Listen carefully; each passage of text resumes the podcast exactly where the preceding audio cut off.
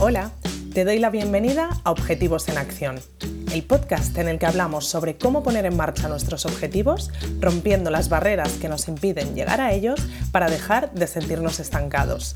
Soy Nora Casanova, psicóloga especializada en implementación de hábitos y consecución de objetivos, y en este espacio quiero compartir contigo herramientas prácticas y dosis de motivación para que consigas enfocarte hacia tus metas y te acerques cada día más a aquello que te propones. Si vienes con ganas de pasar a la acción, este es tu sitio. Empezamos. Hoy vengo a hablarte de un recurso que me parece una de las herramientas de organización digital más potentes que conozco. Esta herramienta es Notion. De todas las herramientas digitales que conozco, Notion me parece la más completa, la más estética y la más personalizable. Tiene una cantidad de funcionalidades que la hacen una herramienta con la que puedes crear prácticamente cualquier panel de organización que te imagines. Y además puedes enlazar conceptos, enlazar toda esa información que pones para clasificarla de maneras muy diferentes según te sea más conveniente, ¿no? Y haciendo solamente un clic. Es una herramienta en la que no soy nada experta, al menos todavía, por lo que no puedo hablarte muy en detalle de ella, pero es que precisamente vengo a traerte una reflexión desde esa posición de novata ¿no? con, con esta herramienta que creo que puede aplicarse en general a cualquier hábito y cualquier objetivo que nos proponemos. En este episodio quiero abarcar un tema que creo que es clave si eres principiante con Notion o simplemente has descubierto la herramienta y te gustaría empezar a trabajar con ella y a utilizarla.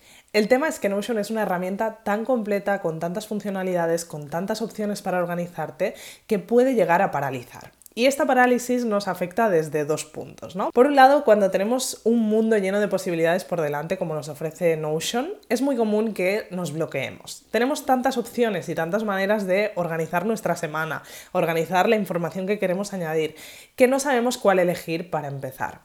Podríamos hacerlo de forma simple, pero vemos que el programa nos ofrece tantas opciones que vemos tan guays, ¿no? Que simplemente queremos utilizar toda esa información y eso hace que nos bloqueemos, porque todavía no lo dominamos, porque es demasiada información que no sabemos cómo absorber y cómo aplicar. Entonces, ¿qué suele ocurrir? Pues que pasamos a no hacer nada. Nos quedamos ante esa parálisis con tantas opciones que tenemos que descubrir y que tenemos que estudiar que terminamos dejándolo sin dar el primer paso. Y aparte de este bloqueo que nos puede proporcionar esta cantidad de posibilidades y de información, también esta parálisis nos puede afectar con el tema del perfeccionismo, que ya hemos hablado otras veces, ¿no? Cuando tenemos esa opción de crear el panel perfecto de organización, súper práctico, súper personalizado, queremos tener eso desde el primer momento. Y ese perfeccionismo, ¿no? Decir, ostras, vale, quiero empezar a usar Notion, pero quiero crear este panel que he visto de inspiración en otra persona o que he visto en un vídeo en YouTube. Pues ese perfeccionismo nos lleva a no sentarnos directamente a empezar a trastear con la herramienta, porque la curva de trabajo necesaria para llegar al panel ideal que nos imaginamos es grande, ¿no? O sea, realmente vamos a necesitar ir aprendiendo y ir pasando por todo ese proceso de ensayo-error hasta el final diseñar esa herramienta perfecta como nos imaginamos en nuestra cabeza. Estos dos puntos que te comentaba tienen que ver con el perfeccionismo y los dos nos llevan al final a no acabar utilizando la herramienta que tenemos a nuestro alcance. Entonces, para solucionar esto, mi recomendación es que si quieres empezar a utilizar Notion para organizarte, empieza por lo básico. Es cierto que Notion te abre un mundo de posibilidades infinitas, pero también te ofrece algunas plantillas básicas que ya tienes creadas y que puedes utilizar para empezar a organizarte.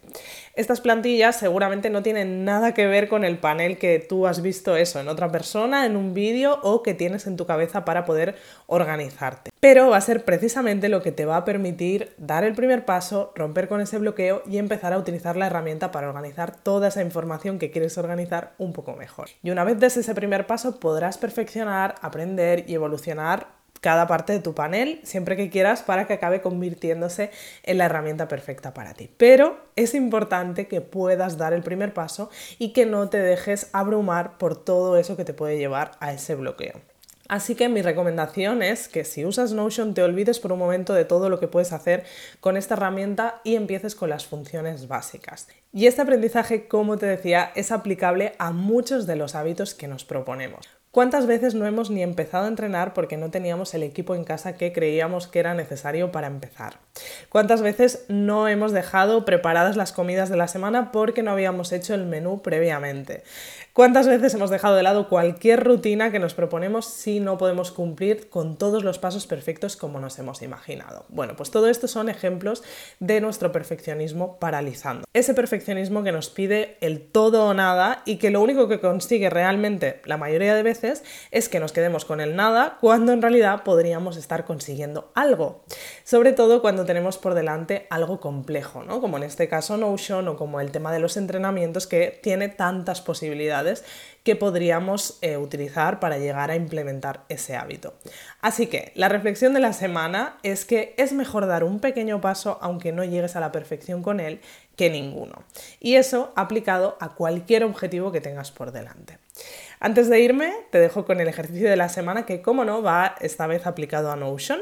Te recomiendo que si no conoces la herramienta le eches un ojo. Te diría que lo hagas desde un ordenador porque desde allí realmente es donde puedes tener más accesibles todas estas posibilidades que te ofrece y que puedas trastear plantillas o mirarte algún vídeo en YouTube de alguien que utilice Notion para organizarse y veas si puede ser una herramienta que te puede servir a ti. Ya te digo, yo es una herramienta que descubrí hace muchos años y que dejé de lado precisamente por este perfeccionismo y que ahora he repescado gracias a que una clienta también se encontraba con este problema, ¿no? que ella quería crear su panel perfecto pero no lo estaba haciendo porque precisamente se estaba encontrando también con ese bloqueo de mm, no tengo el tiempo para sentarme y dejar el panel como yo quiero que quede, ¿no? Y con ella trabajamos precisamente en arrancar con ese primer paso para luego ir desencallando todos los demás. Así que eso que te decía, es una herramienta que yo he repescado hace poco, con la que he sido consciente más todavía de todas las posibilidades que tiene, así que te recomiendo que le eches un vistazo por si crees que puede servirte a ti. Y si ya conocías esta herramienta y estás también en este punto de parálisis, vamos a poner en práctica esto que hemos comentado. Elige alguna de las cosas que querrías crear en tu panel de Notion y resérvate un hueco durante esta semana para crearla. Como salga, a través de una plantilla, creándolo tú desde cero, pero de la forma más simple que se te ocurra. No pasa nada, pero ya verás que al desbloquear esto vas a conseguir darte la oportunidad de ir desbloqueando los siguientes pasos y al final, dedicándole todo el tiempo, a largo plazo, vas a conseguir crear ese panel ideal que tienes en tu cabeza. Pero para empezar, céntrate en ese primer paso que puedes dar sin necesidad de que sea perfecto. Te dejo con todo esto y nos vemos en el próximo episodio. Gracias por escuchar este episodio de Objetivos en Acción. Si quieres seguir trabajando en tus objetivos y sobre todo ponerte en marcha con ellos, te espero en noracasanova.com donde podrás suscribirte a Objetivos Comunes, la comunidad en la que trabajar en tus metas como nunca lo has hecho antes. Nos vemos en el próximo episodio.